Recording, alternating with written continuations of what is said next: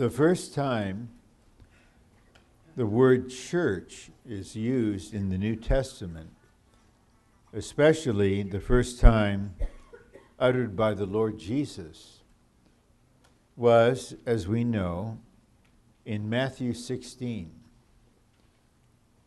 Here he said, Upon this rock I will build my church. Brother Lee has a little book entitled, you know, The Greatest Prophecy is this word I will build my church. But immediately he went on to say, and the gates of Hades will not prevail against it. This is really um, quite a striking two verses or two statements. Immediately after declaring, I will build my church, the Lord addresses one matter and declares a second matter. He recognizes the fact that the weapon the enemy will use against the church is death, the gates of Hades, the power of death. It's very important that we understand this. Otherwise, in a sense, we will naively be practicing the church life without the realization there is a constant war going on between life and death. So the Lord indicated there's such a thing as the gates of Hades. But he declared, these gates will not prevail against the church he's building up. It would be very helpful for us to be deeply impressed with what is it against which death cannot prevail. And that is the resurrection life of Christ.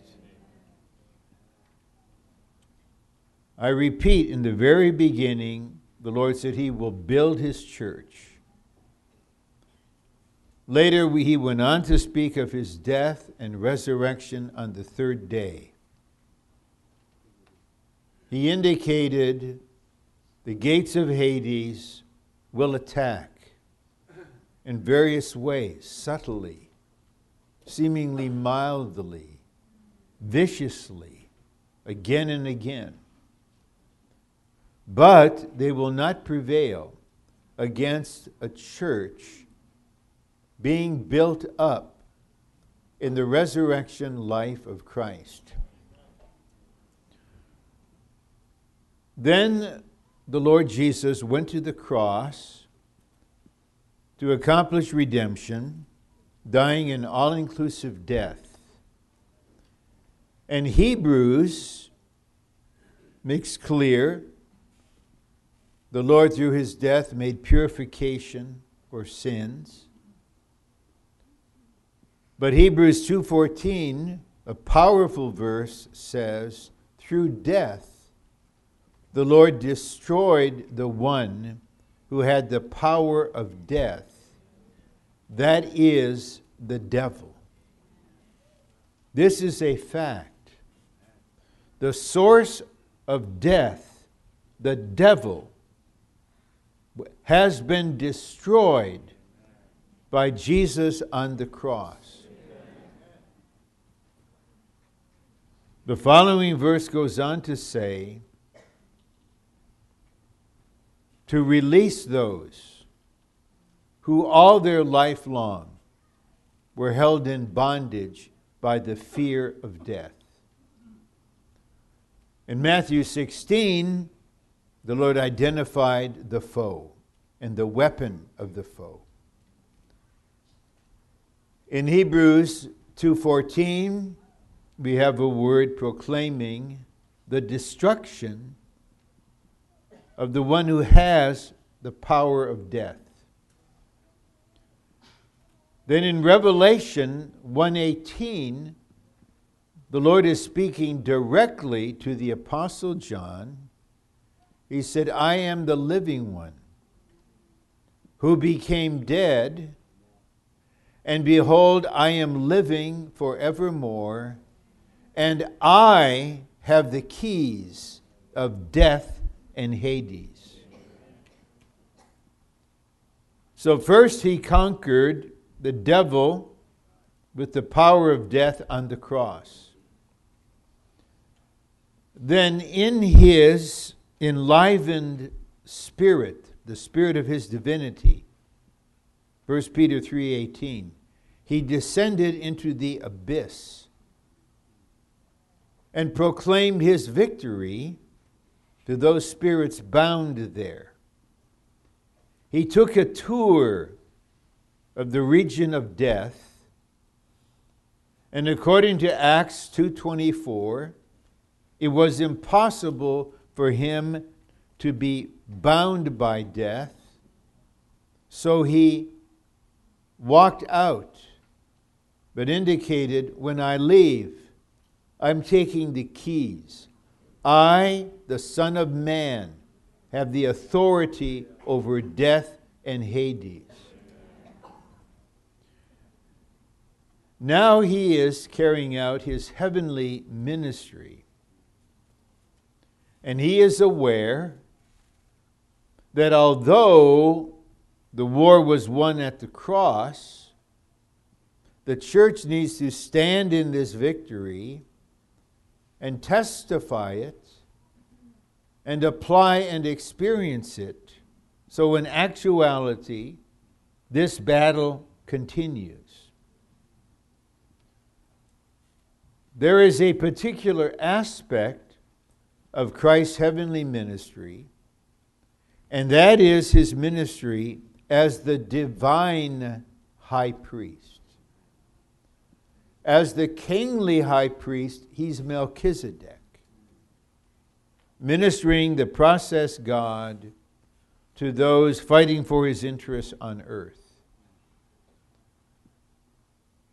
According to Hebrews 7, he is the divine high priest, and verse 16 makes clear he is constituted with an indestructible life. So the Lord is now a high priest forever because of the power of this indestructible life. And it is as such a divine high priest with an indestructible, powerful, eternal life that he is ministering on our behalf, interceding for us, and supplying the church, which at least the leading ones and the more experienced sisters need to know, is in a constant battle with death. So the Lord is aware that this warfare will take place. The enemy will try in various means to bring death into the church into our lives, and we'll unveil some of the aspects of this.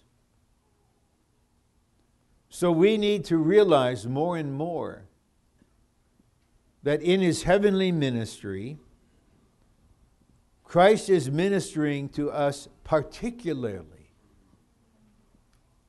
to keep us in our church life and in our Christian life in the power of this indestructible life.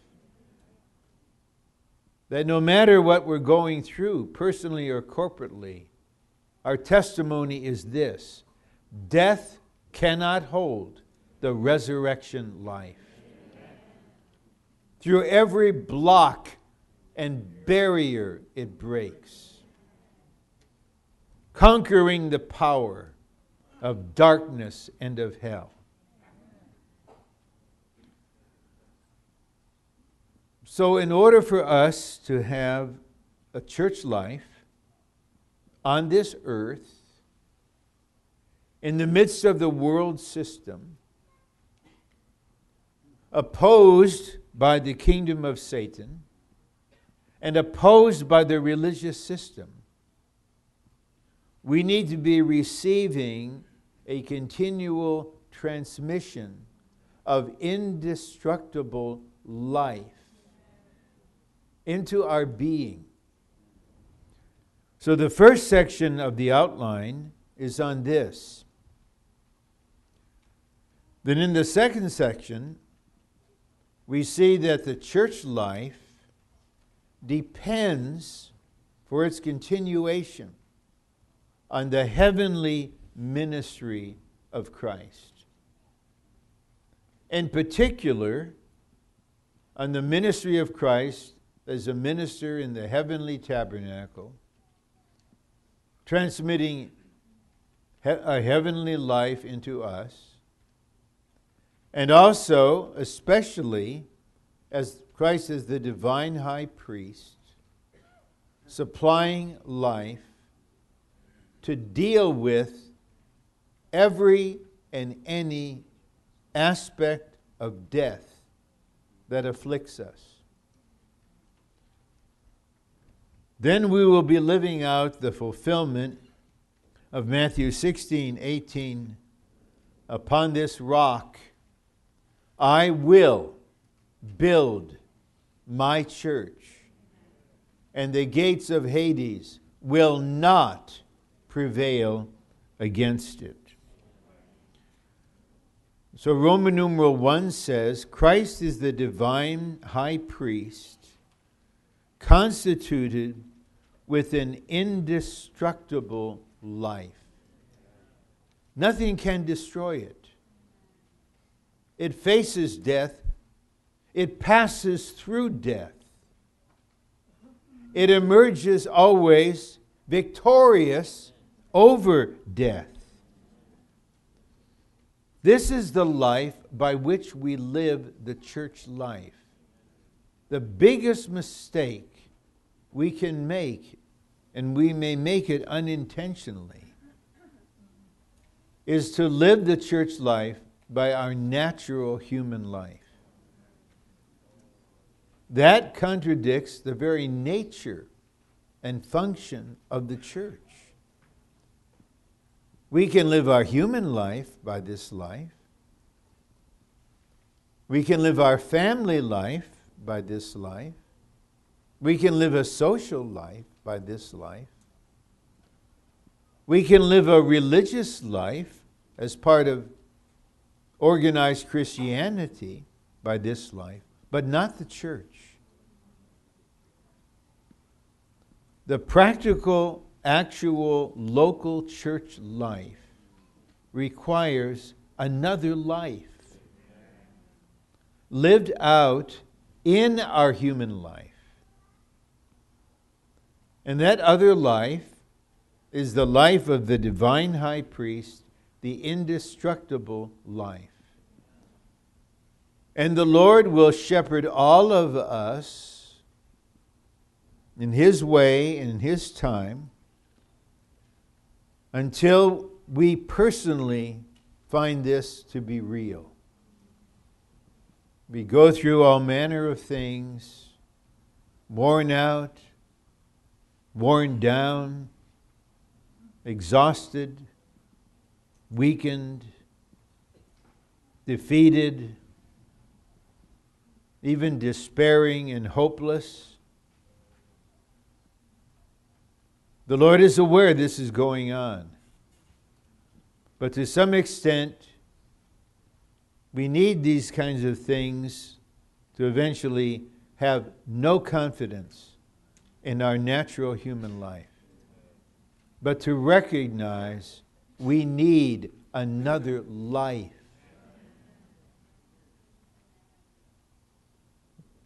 We can turn to the Lord and say to Him, I cannot live without you.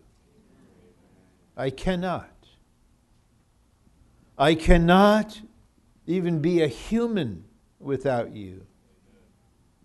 I can't be a dad, a husband, a grandpa.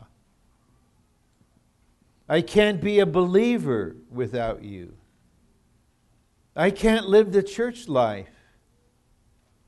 This is a very great experiential realization. Then a new vista opens up. And now we live by the principle of the tree of life. Nothing is formal, nothing is religious, nothing is routine anymore. The principle of the tree of life is dependence on God. Now we come to Him, we call on Him, we pray to Him, we open to Him, we read His Word, because we cannot live without Him.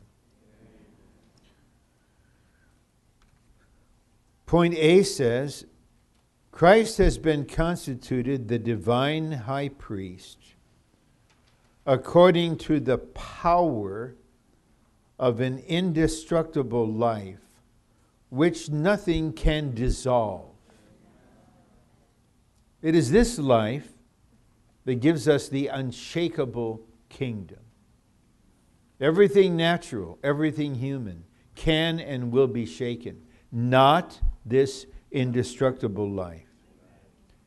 The indestructible life is an endless life, being the divine, being the eternal, divine, uncreated life and the resurrection life that has passed through the death, the test of death and Hades. And it is a great blessing to any local church to have even one or two brothers and sisters simply there in the church life who know this, who know this. Their being testifies this. That this life is eternal, divine, uncreated. It's a resurrection life. It has passed through the test of death and Hades. And so these saints don't need to they may in shepherding, but they don't need to in their public testimony to go into detail about the test. They simply minister to you resurrection life that passes through death and is victorious. This is the life by which we have the church life. The church life is the corporate living out of this indestructible life. See, we, we need Christ's divine priesthood because of death and the issues, the byproducts of death. So there's the power of death itself then there's the effects of death. Sometimes just sighing is an expression of death. This being worn out, being depleted, being exhausted. This goes back decades ago. One day, under this kind of pressure, I wrote the beginning lines of a poem which will forever remain unfinished as it should be. I said, my, my soul is the crater of an extinct volcano. just burned out. Well, what is burned out? It's the natural human life that's burned out. When Moses stopped to see that burning bush, he stopped because the bush continued to be burning. He saw many bushes, poof, go up like that. Spontaneous combustion. Then in a few seconds, they're gone.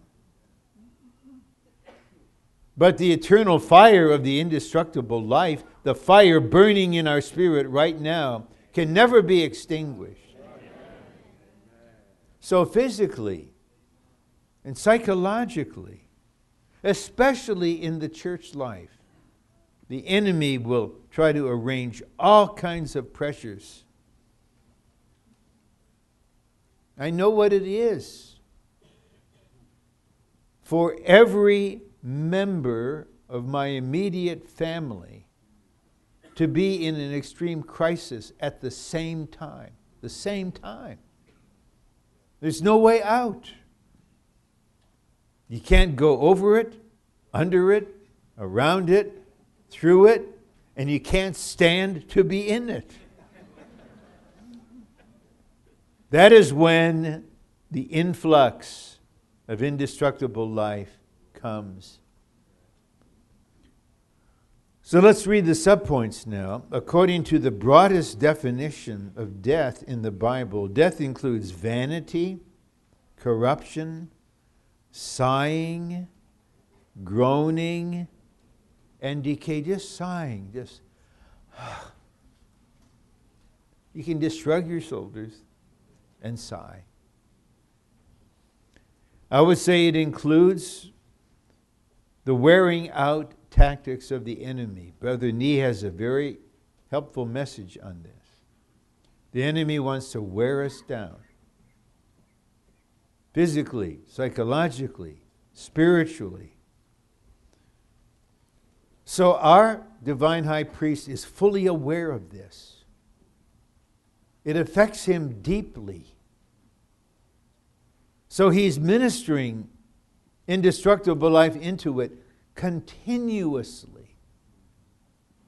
But it makes a great difference when we see this, when we open to this, and just let it come. And sometimes the Lord would indicate to you just don't do anything. Let the body supply you, let the body bear this. Just rest in the triune God, rest in the body You'll have your turn again to minister to others. Now it's your turn. Just rest. Let the supply come directly from the head into your spirit and indirectly through the members. This is a very precious and deep dimension of the church life. You're in a local church, but you're also in the universal body of Christ expressed through that local church and the indestructible life circulating in the body is now available to you. Don't try to make it.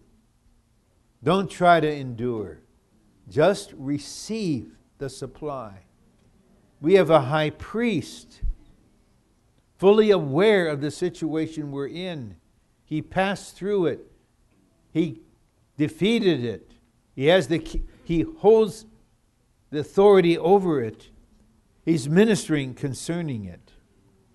Because of the issues of death, we need the divine priesthood, which is the presence of life and the absence of death. So when this divine priesthood functions, life is present and death departs. It's hard to describe.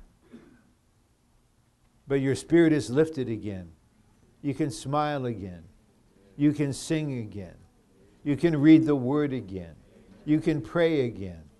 You find yourself speaking in the meeting again, even when you said after last time, you're not going to do it again. Here you are. What is this? It's something divine, something of resurrection. Three, we may participate in the divine priesthood that diminishes and even swallows up all the byproducts of death. If you would like to participate, I would suggest you don't have to wait to the end of the meeting. You can just offer a little prayer inwardly Lord, I would like death to be diminished in me right now. Someone else may say, diminish is good. I'm asking you to swallow it up. Swallow it up. Let's all agree that in the coming near future, the heavenly Christ, the divine high priest, will swallow up death in Cleveland, Ohio. Amen. Swallow it up. Amen. Nullify every aspect of death's attack. Amen. We proclaim in Cleveland the defeat of death and the triumph of an indestructible life. For as we are enjoying Christ, being ministered into us by the divine high priest, the one who has been processed, we partake of the divine priesthood that conquers death and that diminishes, eliminates, and swallows up all the issues of death. Sister Lee was terminally ill. She was 95.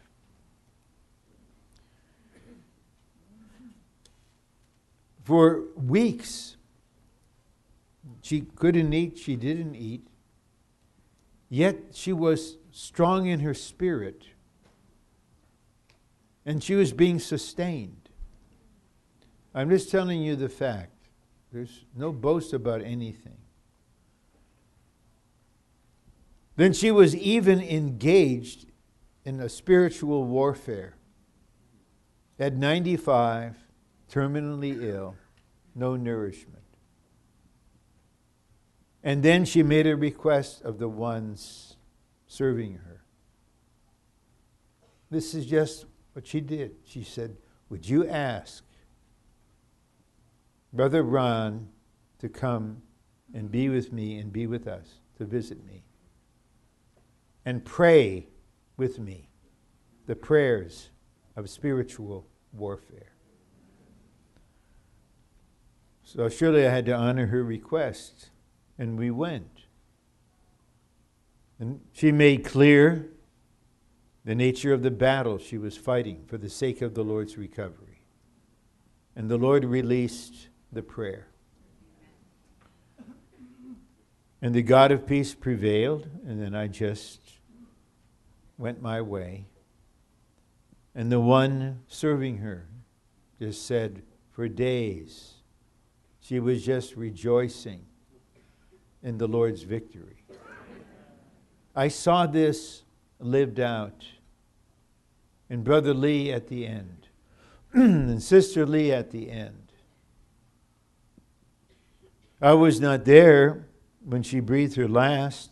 the attending nurses and others were there. It was so sweet. She said to them, Is it okay if I go now?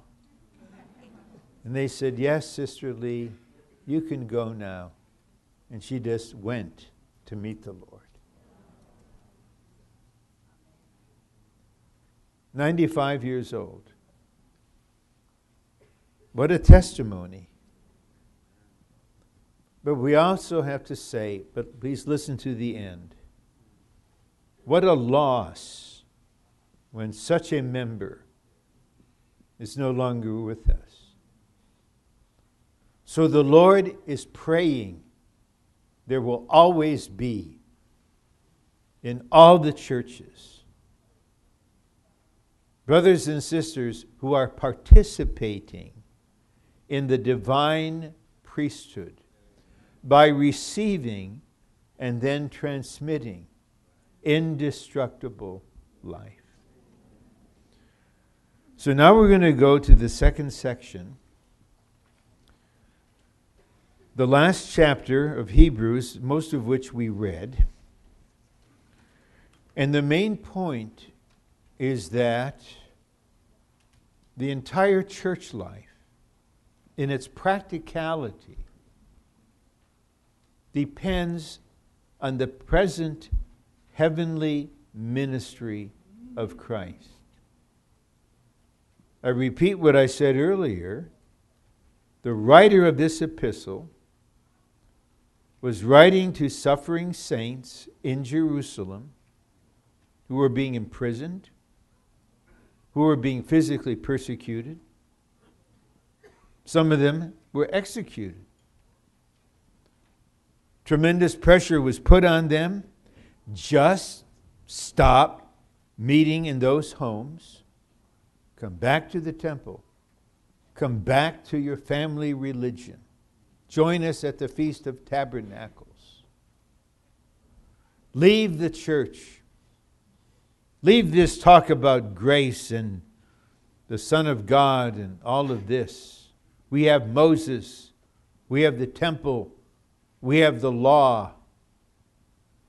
But Paul knew that entire dispensation had been terminated God's New Testament economy had been initiated. The gospel of the kingdom brought us into another realm. The church in Jerusalem is an expression of the body of Christ, and the fight was for the continuation of the church life. So Paul says, Do not forsake the assembling of yourselves together. So that's an indicator some were doing this. They could not bear the pressure, the attack of death. So Paul didn't write a letter just saying, Be strong, be brave, tough it out. He wrote an epistle opening the heavens to show the ascended Christ. We do not see all things subject to him. That's certainly the case. But in our spirit, we see Jesus, Amen. crowned with glory and honor. Amen. Do you see him? He would say, Do you see him in your spirit? He's the high priest. He's Melchizedek. He's the great shepherd. He's the minister. He's supplying us. Go into the Holy of Holies in your spirit. Behold him. Receive his supply. And then go outside the camp of religion. Bear his reproach. Jesus is outside of Judaism, just as he's outside of organized Christianity. He's outside. You will bear his reproach outside the camp, but you can do that because inside the veil, you are receiving this marvelous supply. You behold his radiant face. You receive a transmission of his transcendent life. You're touching resurrection life. You're energized. You're full of grace. And now, of course, you will say, Lord Jesus, I will go where you are, outside the camp. I will not return. I will not go back to save my soul. I will follow you to the end.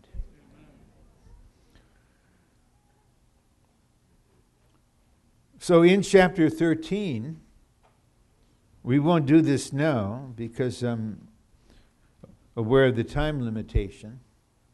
You have a remarkable change. You read chapter 12, Paul is contrasting the two scenes at Mount Sinai, Mount Zion. You've come to Mount Zion, the city of the living God, the church of the firstborn. You have an unshakable kingdom. Serve God. Then it's like you drop 50,000 feet. Let brotherly love continue. You, you see the connection? It's all for let brotherly love continue. Stay in the love of the brothers. Keep showing hospitality. Then he says, Remember those in prison.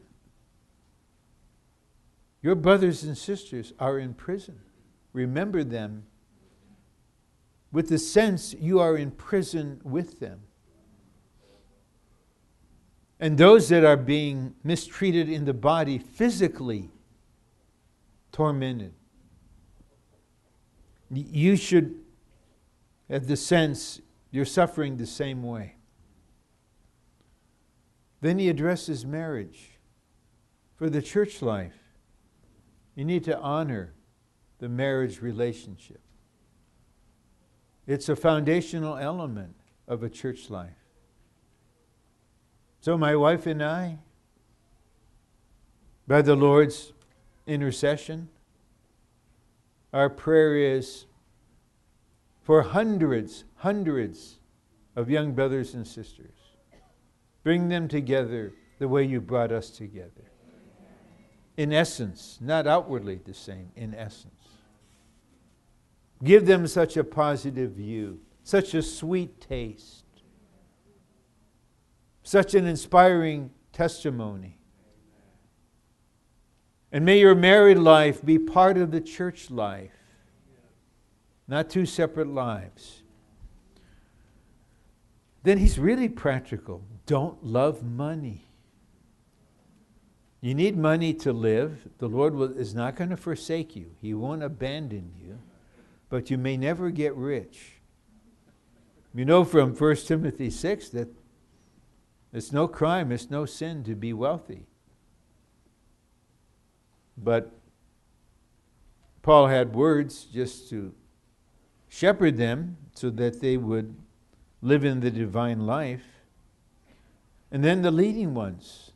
That expression is mentioned three times. They're leading ones.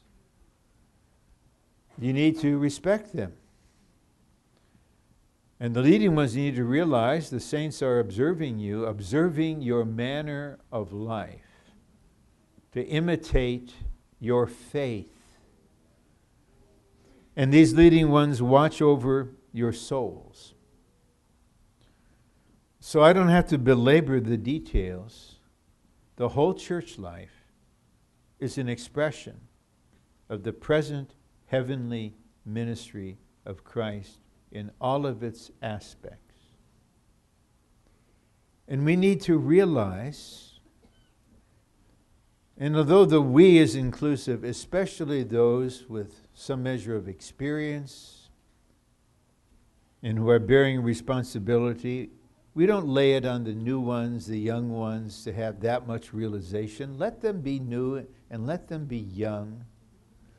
And let them not worry about these weighty things.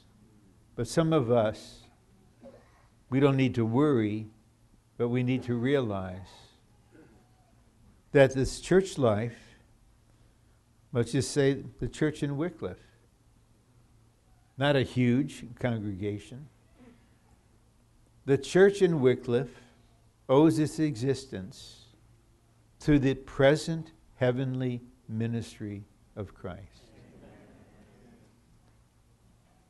If that is not the experience of the saints, in 20 or 30 years, the church in Wycliffe either will not exist or it will be a religious entity. The only way we can continue to be the church is to be practicing the church life by the indestructible life under the ministry of Christ as the divine high priest. He knows this.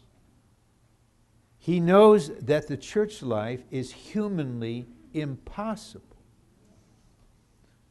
So don't try to do what's humanly impossible with the natural human life. Only the divine life makes all things possible. And faith, we know from Hebrews 11, the entire Christian life and church life is in faith. Faith practically means I can't do this.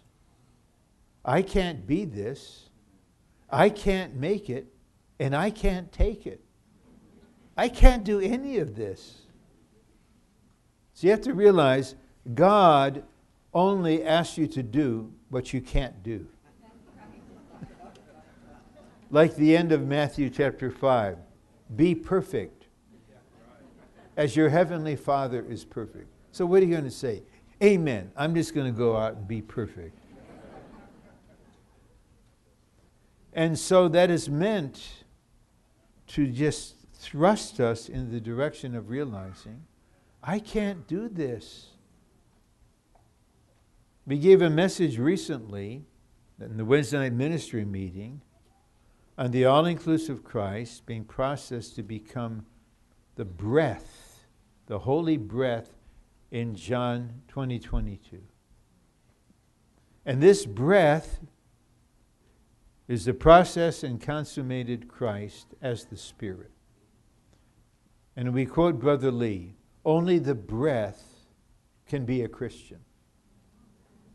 Only the breath can be an overcomer. Now I would say only the breath can live the church life.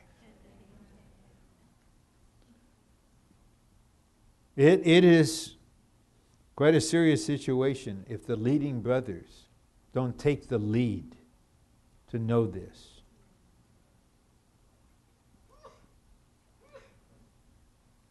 If they are the leading ones that we should honor and respect and obey, they will give an account. They watch over our souls. They should realize we won't touch any matter. We won't talk to any saint. We won't make any decision by ourselves.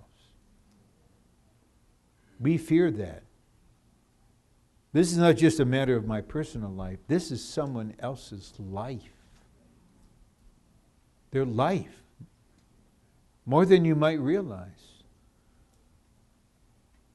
And so this thrusts us open, Lord. Don't let us do anything in ourselves. You are the one administrating, shepherding, ministering, interceding. Supply us now as we're with these ones who are in this situation.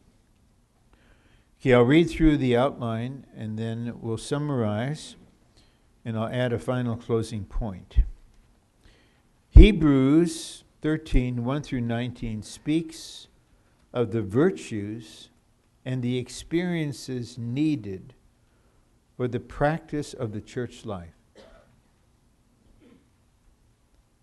And the chapter begins with, Let brotherly love continue. It's one thing to have brotherly love at the start, sort of like your honeymoon. But to continue, to love all the saints with the same love, without preference, to let it continue no matter what happens.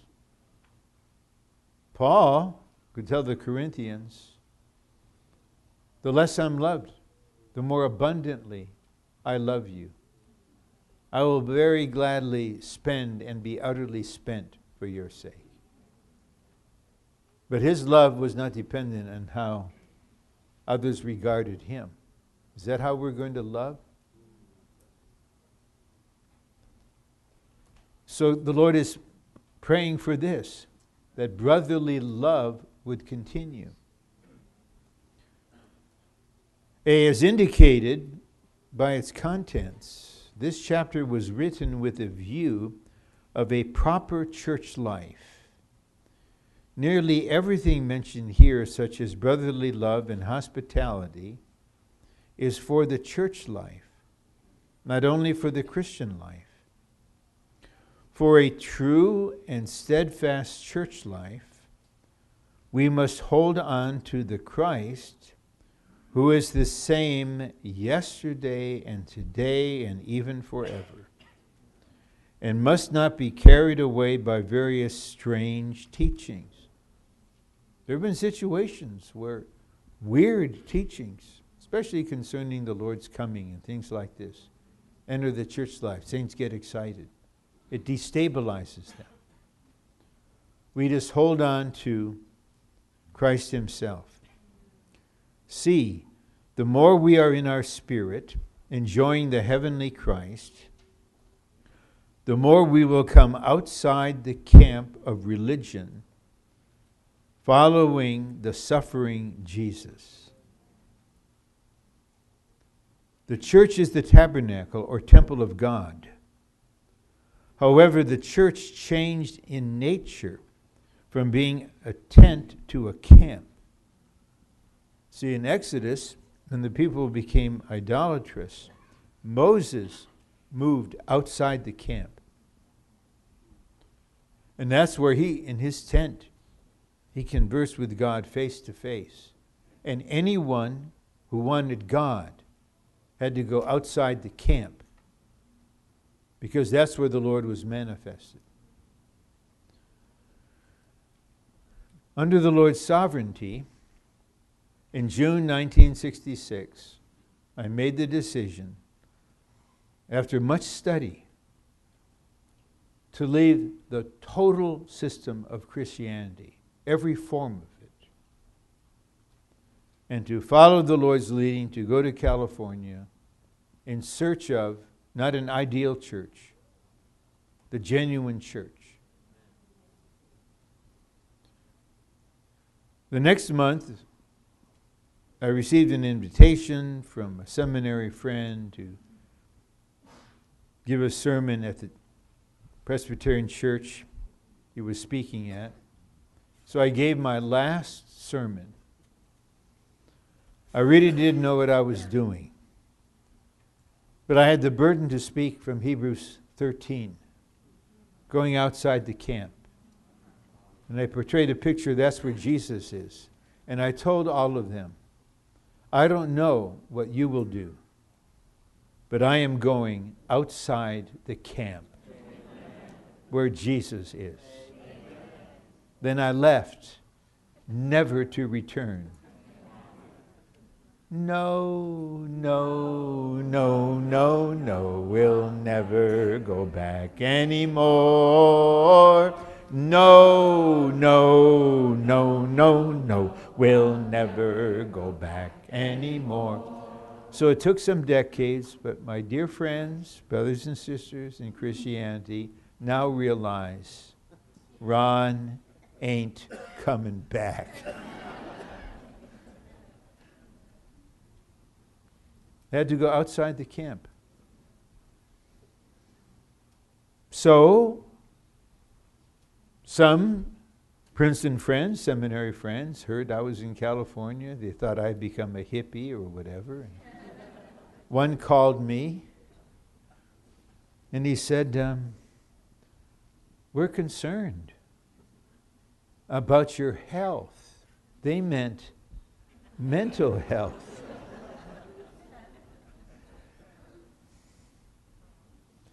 And so, just to complete the story, I felt I needed to thoroughly clear things up. Okay? So I needed to return my scholarship because it didn't fulfill the requirement of being an ordained minister. At 25% interest, I did it with joy.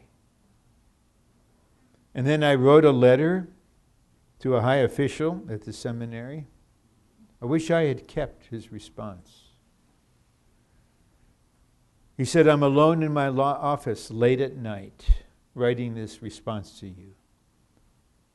And I'm asking myself, can one man be right and the whole church be wrong? Meaning the Presbyterian church. And when I read it, I said, yep. It's, not, it's not me in arrogance. This, this is the camp. This is a religious system. This isn't the church. This isn't where Jesus is. By that time, I was the church in Los Angeles, and I had found the perfect will of God, which is the body of Christ expressed as local church. So We never make an issue of the church with fellow Christians. We'll never twist your arm. We won't argue with you. But I'll just tell you this. If you want to take this way of living a church life under the heavenly ministry of Christ, on the one hand, it will supply you with the unsearchable riches of Christ. On the other hand, it will cost you everything. It's not, it's not the broad way, it's the narrow way. But I can say, after more than 50 years of being here, I never had a regret. I never looked back. I've never been happier in my life than I am right now. If I'm close to crying, it's tears of joy. Amen. Oh, to be here with you, beloved brothers and sisters, within the veil and outside the camp, practicing the church life under the heavenly ministry of Christ. Two under C, the camp signifies a group of people, in particular a religious people, who are not faithful to the Lord. When I was in the denomination, I attended a few days convention for all the ministers in Michigan and all the elders. And I tried to go to sleep about 10:30. I couldn't sleep because so many stayed up late at night playing cards, drinking, playing cards.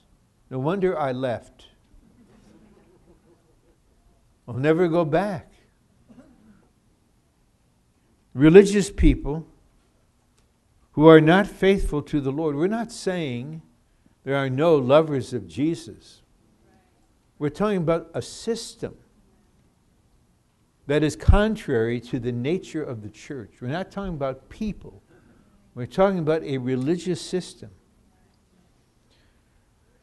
At this present time, Christianity is not a tent but a camp. This means that the church degraded to become Christianity. In principle, Christianity as a religious system comprises a group of religious people belonging to the Lord in name and honoring the Lord with their mouth, but having their hearts set on something other than the Lord. According to the history of the church, those who really sought the Lord had to leave organized Christianity, that is, leave the camp and go forth to the Lord outside the camp.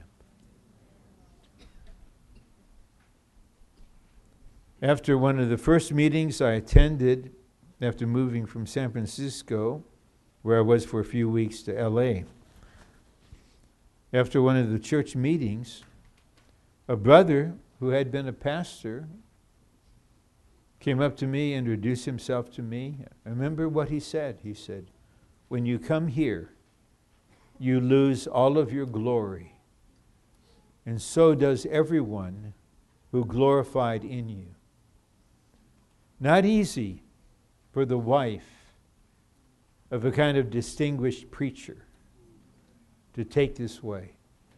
You know, many cases, the brother saw something,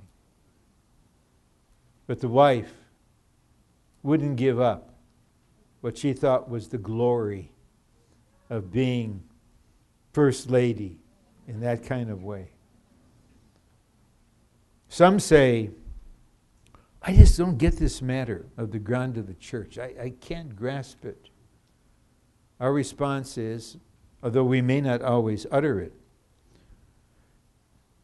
it's not the matter that you're not clear. It's a matter you're not willing to pay the price. The Lord said in John 7, verse 17, If anyone wills, determines to do his will, God's will, he will know. He will know. After I'd been here for a while, I wondered, why am I here? And so many close friends of mine have no interest. So I concluded initially well, I was a seeker, I was seeking. But not long after that, I was with some saints pray reading, and we pray read a verse in Romans, quoting Psalms. It says, There is none who seeks God, not even one. And I had to repent. I said, I'm not here, Lord, because I was seeking. I'm here because of your mercy. Amen. It's just mercy all immense and free. But oh my God, it found out you and me. Now, section D.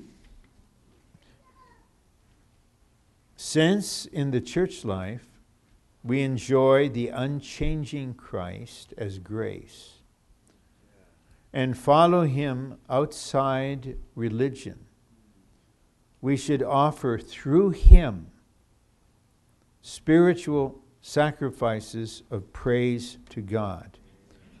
Let me read this again, the verse.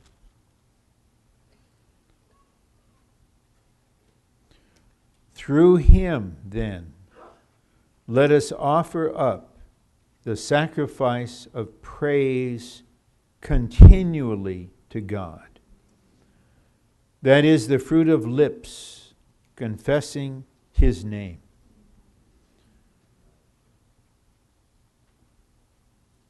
Here we have this expression, through him. If we try to make up our mind to say, from now on, Lord, I'm going to praise you every day, I'm convicted I haven't praised you, this won't last. We can only offer the sacrifice of praise through Him. Now, who is the Him? The Him is the Christ revealed in Hebrews. That's the Him. Through the heavenly, through the ascended Christ with his heavenly ministry, through Christ as the divine high priest, through him as the channel, we can offer the sacrifice of praise. The verse doesn't say, through him we praise. Offer the sacrifice of praise continually. Okay, what is the sacrifice of praise? A sacrifice is something offered at a cost. At a cost. So if you're really sacrificing something, then you have decided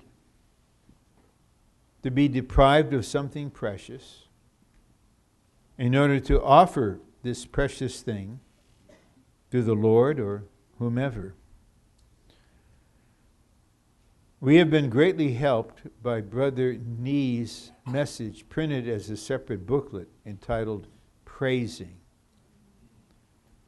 And we owe to him, and we learn from him the meaning of the sacrifice of praise. I received an encouraging email from a coworker. I could amen the email.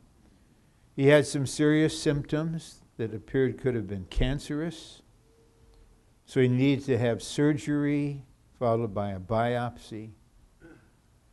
Then he shared the good news. I just got back got the results from the biopsy. It's not cancer. Praise the Lord. It's very easy to praise the Lord when something good, something beneficial happens. Let's suppose he got the report that it's cancerous. I'm not saying praise the Lord for the cancer.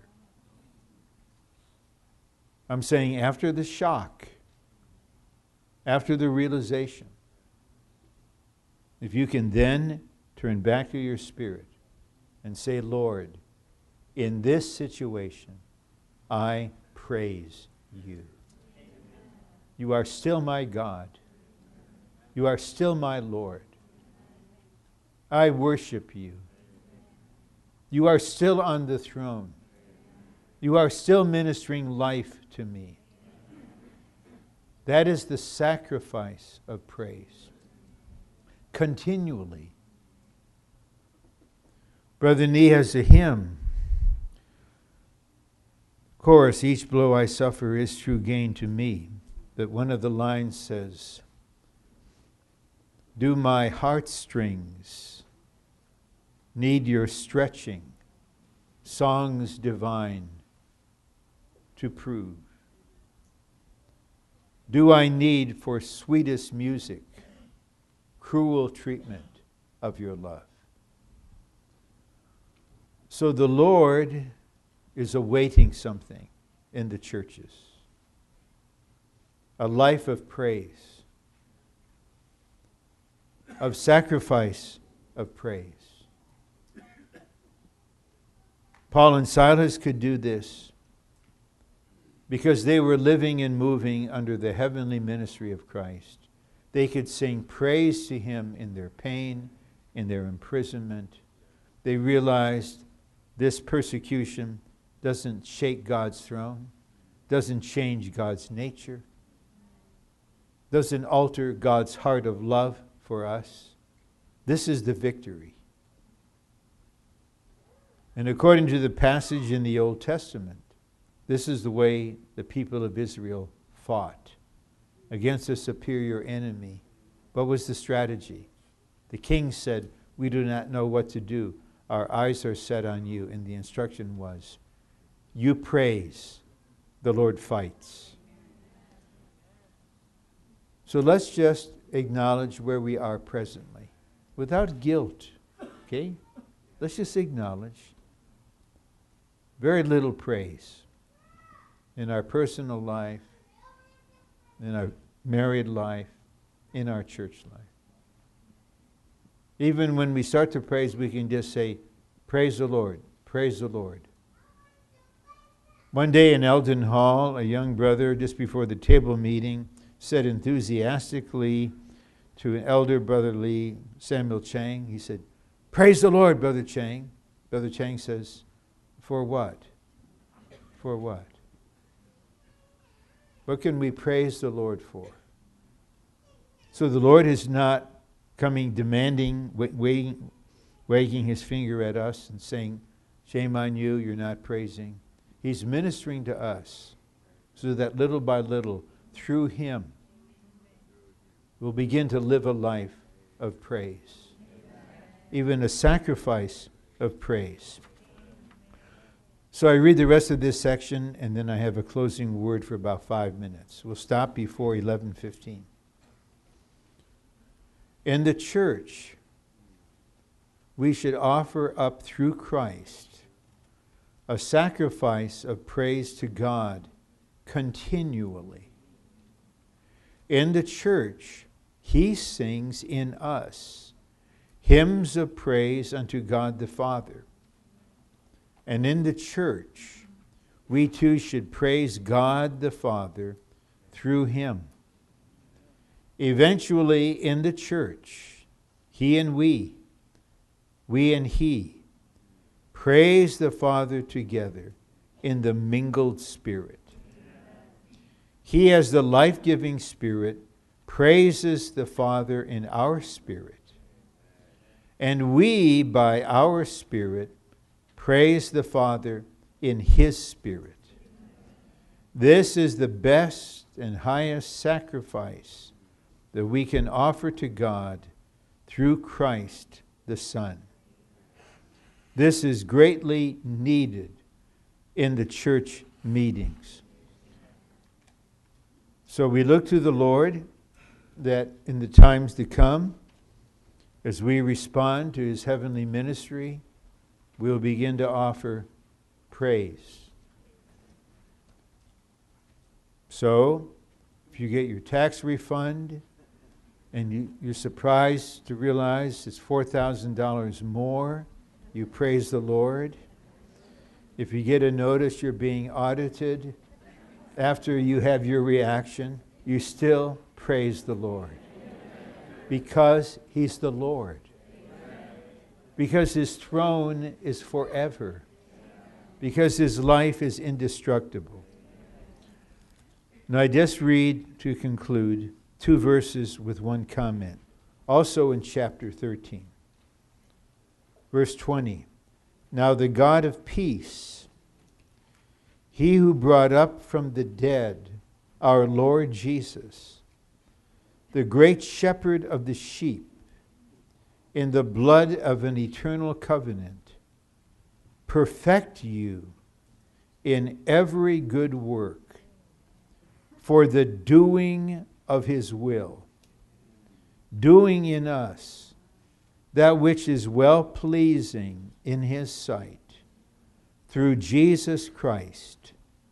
To him be the glory forever and ever. Amen. This is the second time we have the word through used in relation to Christ. Through him, we offer praise to God, sacrifice of praise. Now, here, the God of peace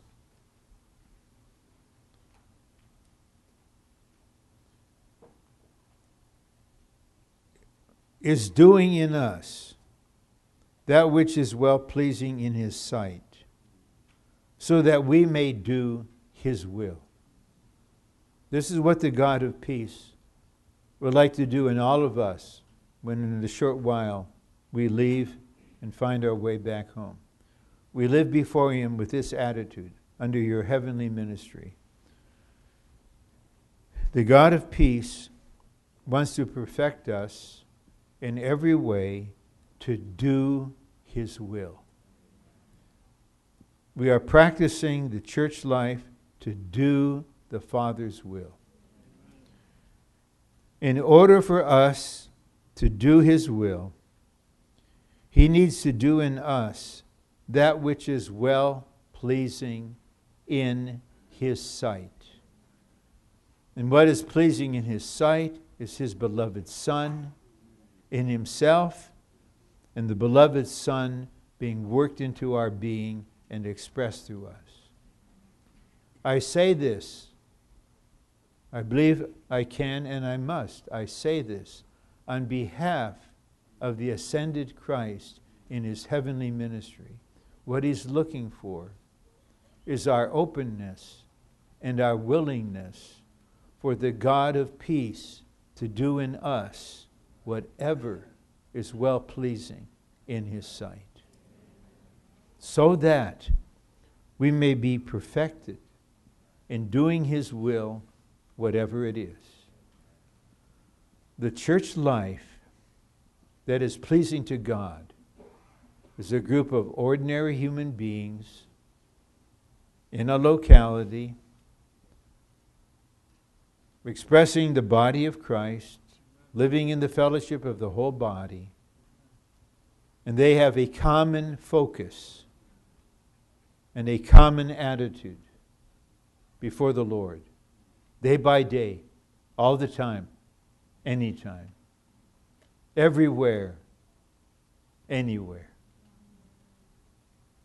In everything, in anything, their attitude is Lord, I come to you as an open vessel.